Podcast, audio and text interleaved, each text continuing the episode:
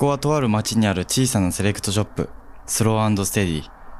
国内外からセレクトされた洋服に囲まれた店内は、今日もたくさんの人で賑わっていましたが、閉店間際、今は BGM だけが響いています。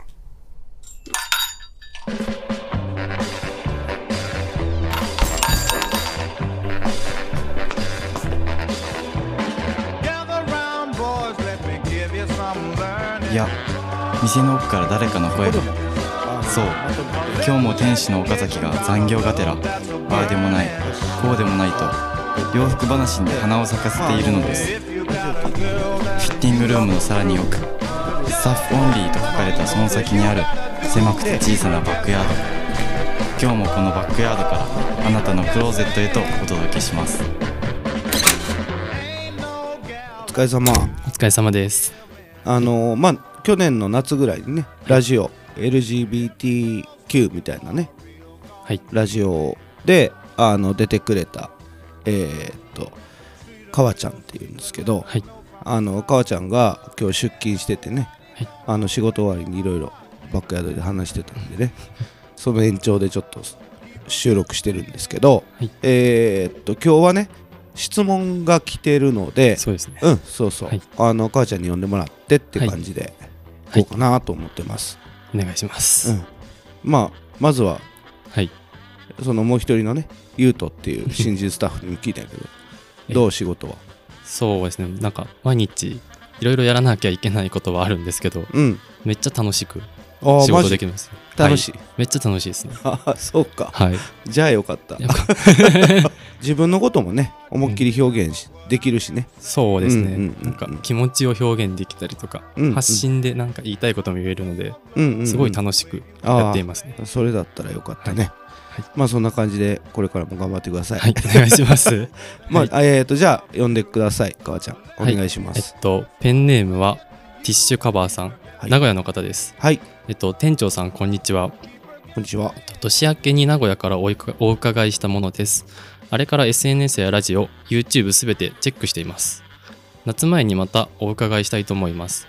ところで、帰りの車の中で聞くのを忘れていたことを先日思い出したので、質問させていただきます。と店内に並べられた様々な小物、備品がどれも個人的に好みでした。買っているところはバラバラだと思うのですが、どういう基準で選んでいますか？との質問です。はいありがとうございあますりがとうございます。なんでティッシュカバーなの？ちょっと気になりますよね。ティッシュカバーありがとうございます。はいまあ、あのー覚えてますよ。名古屋からね、はい来てくれて、あのーなんか、初めて来てくれて、はい。たまたままあ SNS かなんかで、あの、店のこと知ってくれてね。うんうんで、そこからまあ、あのー来てくれてって感じのはい。方ですね。嬉しい結構明るい感じの。うん。うんお会いしてみたいです。ちょっと。うん夏はい前にね、来てくれるって言って。ちょっと楽しみにしてます。はい。えーと、ね、け？え？ちょっと待ってくださいね。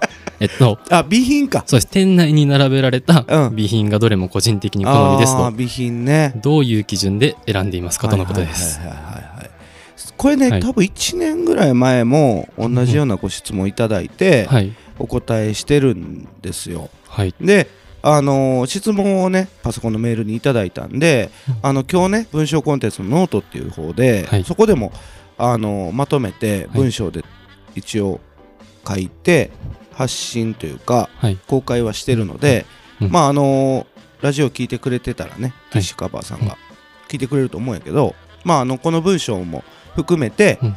あのー見てくれたら分かりやすいかなと思うんやけど、そうですね。うん、基本的にそのお店どんなお店でもそうやそうだと思うんやけど、はい。あの僕の店ってうん。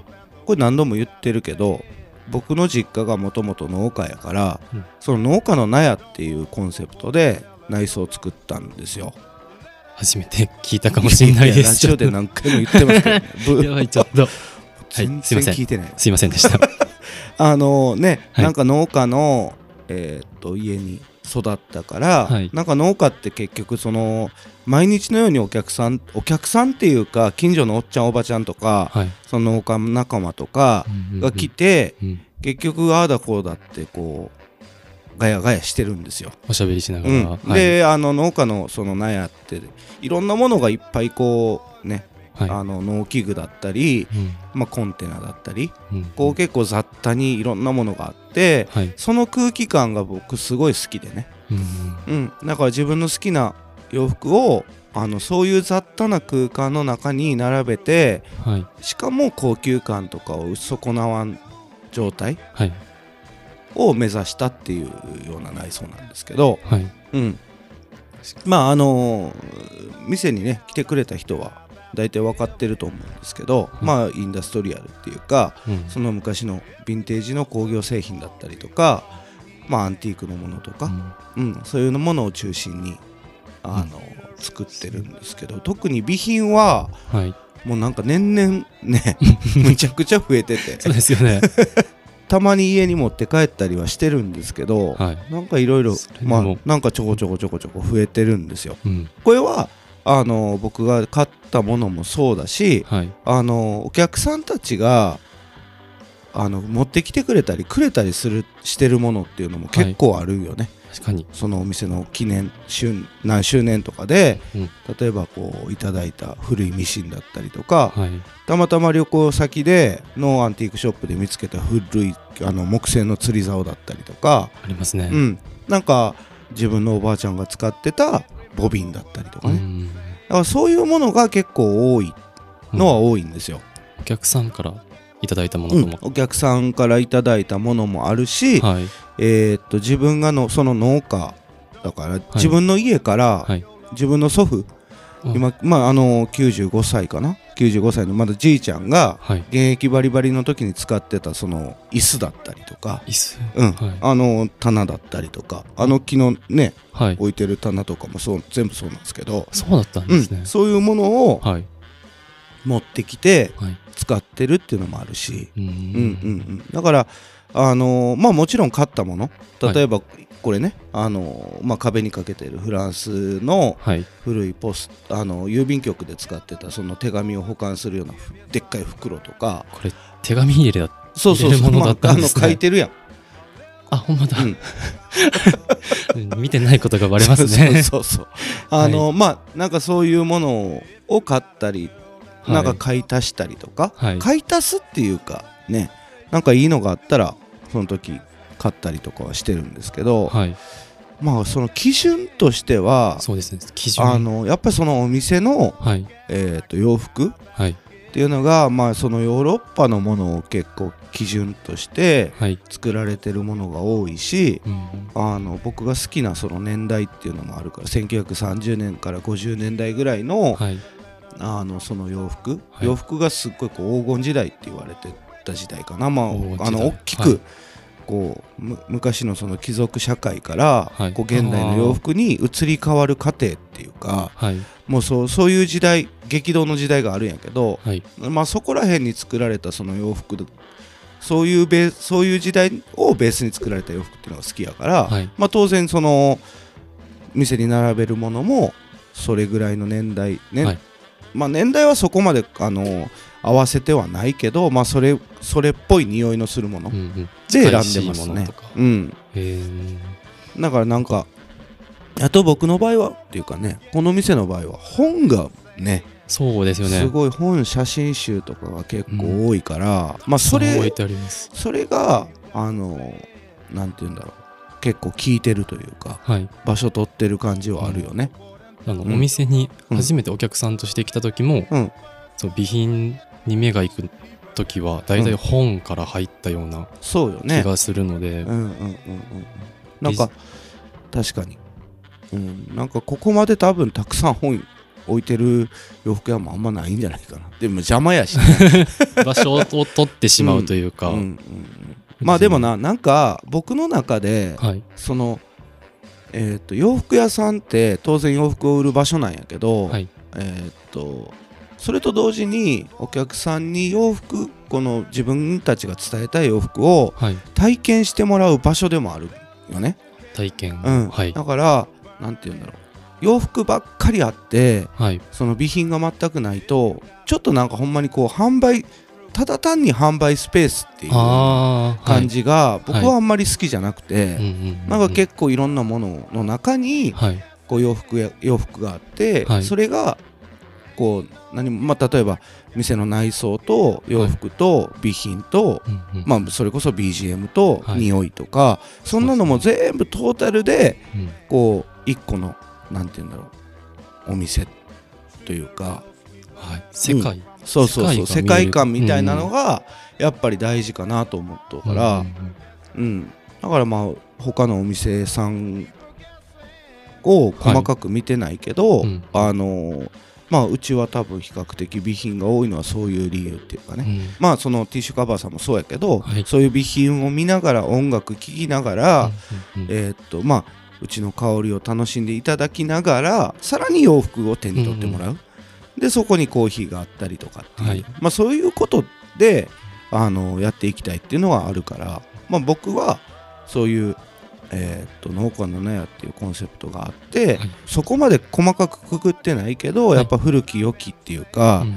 あのそういう文化っていう文化だったりものだったりっていうのが好きやから、うん。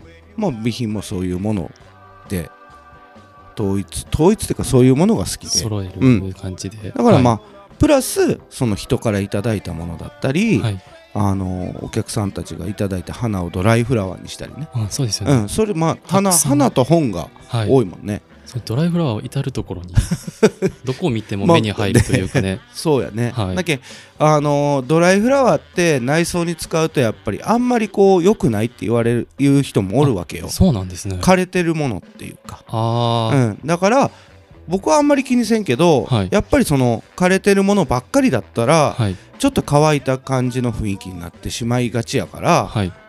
ドライフラワーを増やしたら緑の植物も増やすっていう、確かに。そうそうそうすぐそばに緑の 植物がいるんで。そうそう。だから生きてるものと、はい。僕は死んでるって思ってないけど、はい、そこにドライフラワーになったとしても、うんうんうん。そのそこにこうえっ、と鼻に込められたはい。人の気持ちとかっていうのは消えんと思うとから、確かに残りますよね。うん、そうそうそう。だからまあそういうのをこうバランスよく。はい。まあまあ分かりやすく言うとその生きてるものとこうまあ。枯れてしまってるもの、はい。枯れてるもの。はい。枯れてなおかっこいいものってあるやん。はい。だからそういうのをこううまく配置してる感うまくっていうか自分なりに試行錯誤して配置してるって感じよね。そんな基準があったんですね。なんかもう 働き始めて。うんまだ2ヶ月くらいですけど、はいはいはい。あまりそこまでその探求しなかったので。あ探求まあでもお客さんの時代も長か長いしね。はい。まあな、ね。見慣れとうっていうのもあるし。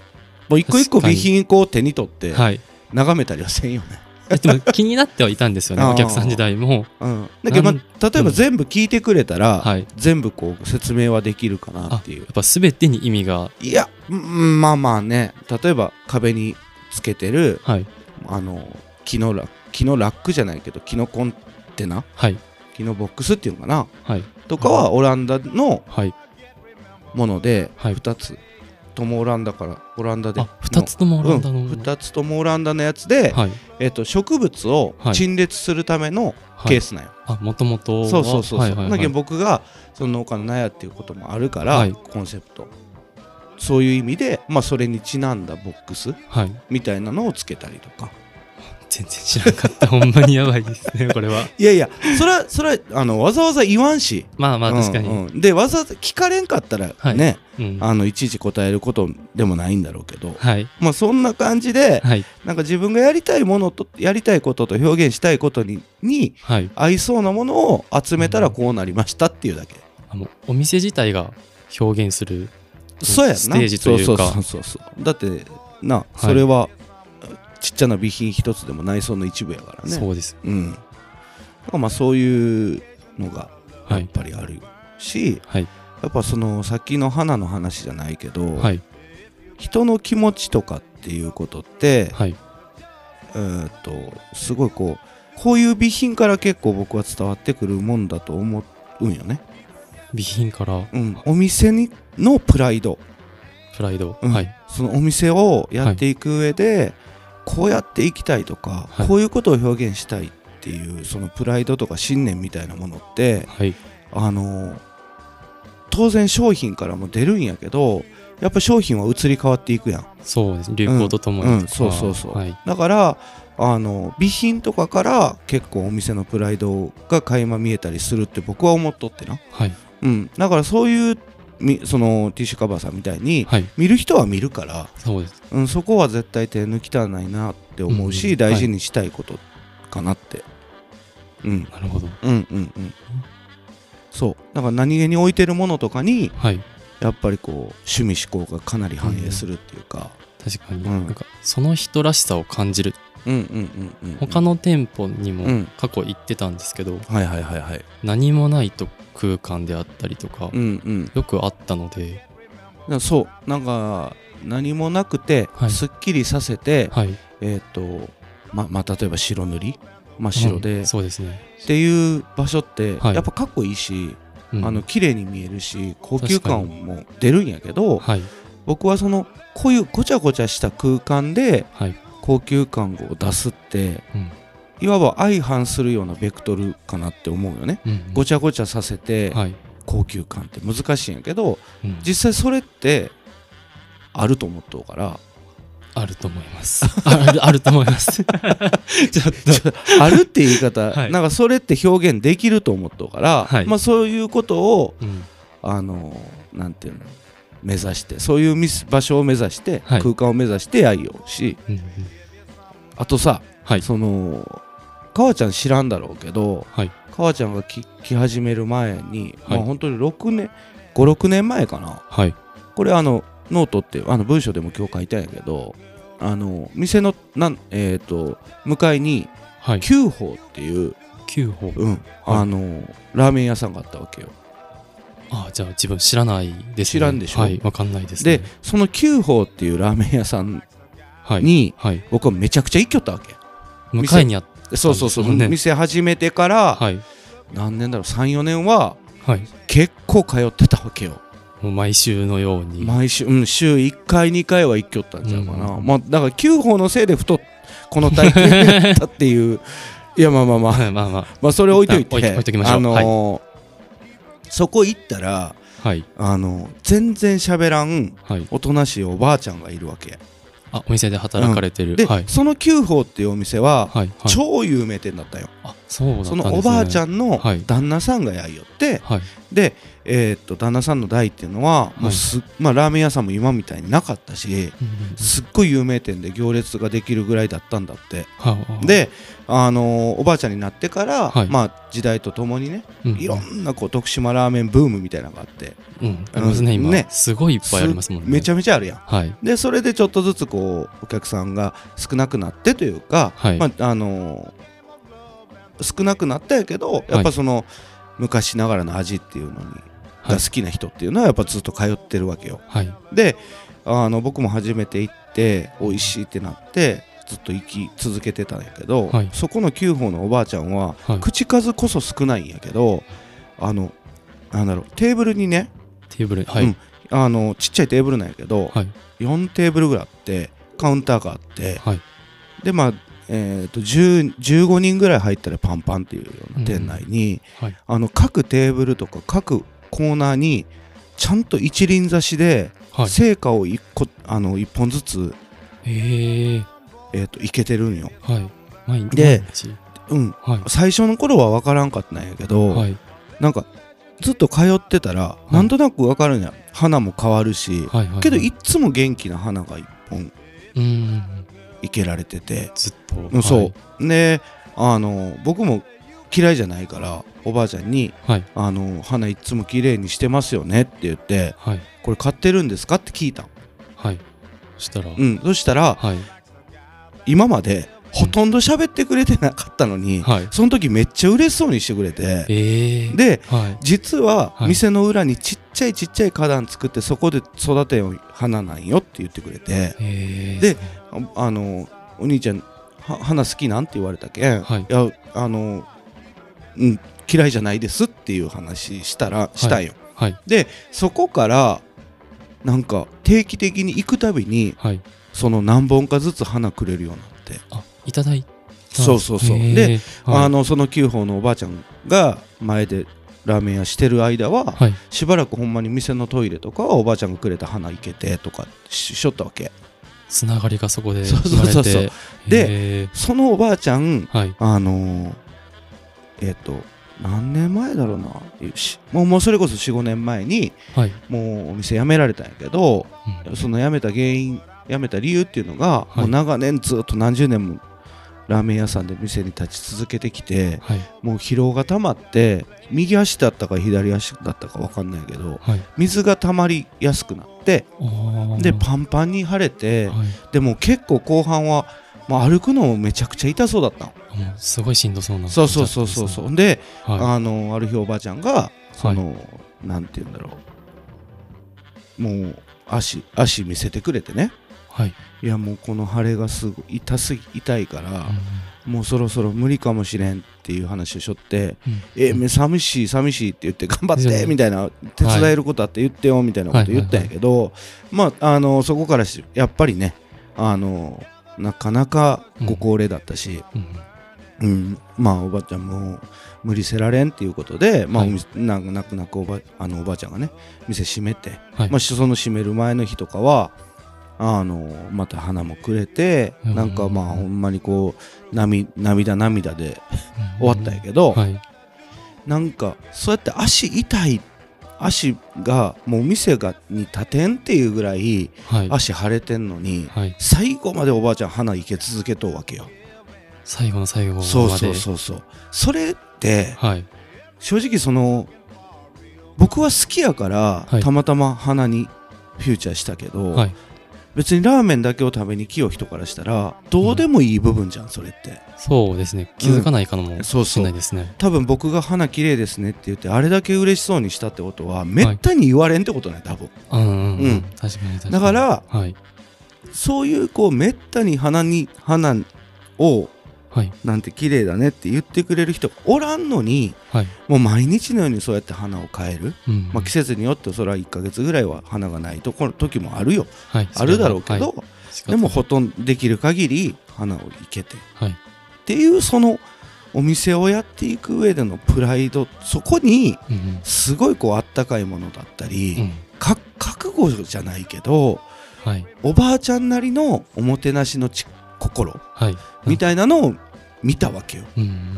だからそれなんか店の備品ってはい。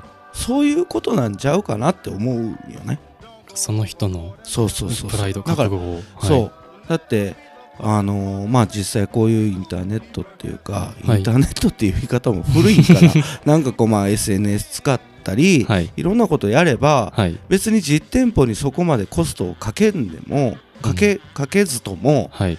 あのーまあ洋服を販売することはできるじゃん今はもうできる時代になりましたね。はい。だからその内装とかそういう備品にお金かけたりはい。こうあれこれやるっていうのはこう一般的にははい。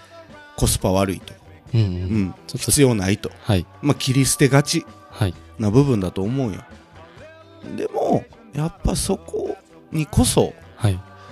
うん、そういうなコスパ悪くて、うんあってもなくても売り上げに直接関係ないような部分、うんうんあったからって売り上げが上がるわけじゃないでまあ、うん。うんゼロじゃないって信じたいですけどね。自分は。そうそうう。そうそうそうそうそうそこなんよそういうことです。そうそうゼロじゃないって信じたいって言ってき10年来たわけよああ。そのおばあちゃんだって、はいゼロじゃないよねあの気持ちよくラーメン食べてほしいからってはい。その年々お客さんが減っていく中でも、はい。何十年もそれやり続けてたわけやん。はい。そだからそれって、マジでかっこいいなってはいいう、うん。うん。めちゃくちゃかっこいいね。そうそうそう。だけなんかそういうお店でありたいしはい。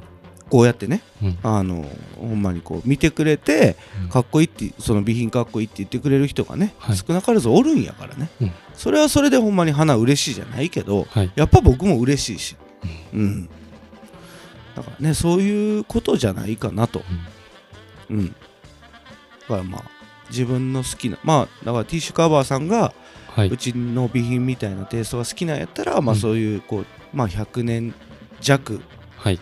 前のこうヨーロッパのもの、うん。なんかはい。あのイギリスとかだと結構ねアールデコっていうかちょっとこう装飾がすごかったりするんよ。そういうあの貴族文化だったりするかはいはいらだからなんか比較的はい。なんかうーんなんだろうな。まあその時代のアメリカのものってヨーロッパの文化が結構がっつり入っとうからアメリカのものを選んでもいいし、はい。えーっとまあそれこそオランダとか、はい。フランうん、フランスのもの、うん、オランダフランスのものとかはうん。比較的結構買いやすいし、うんあとまあ壁につけてるその木箱みたいなのははい。結構安いしね。安くて大量にあるからいると、そうなんですね。うん、全然ある、へえうん、あの僕のは僕が買ったのは、はい。買うのはいつもこう分厚い底がしっかり分厚いものはい。じゃないとこう抜けたりするから、危ないですね。うん。なんかまあしっかりした作りのもの買うけどそれでも数千円で買えるし、そうなんね。そうそうそうそうそう。ちょっと高いイメージ持ってたんですけど。いや僕が買ったまあ、まあはいもうちょっと高いんかな。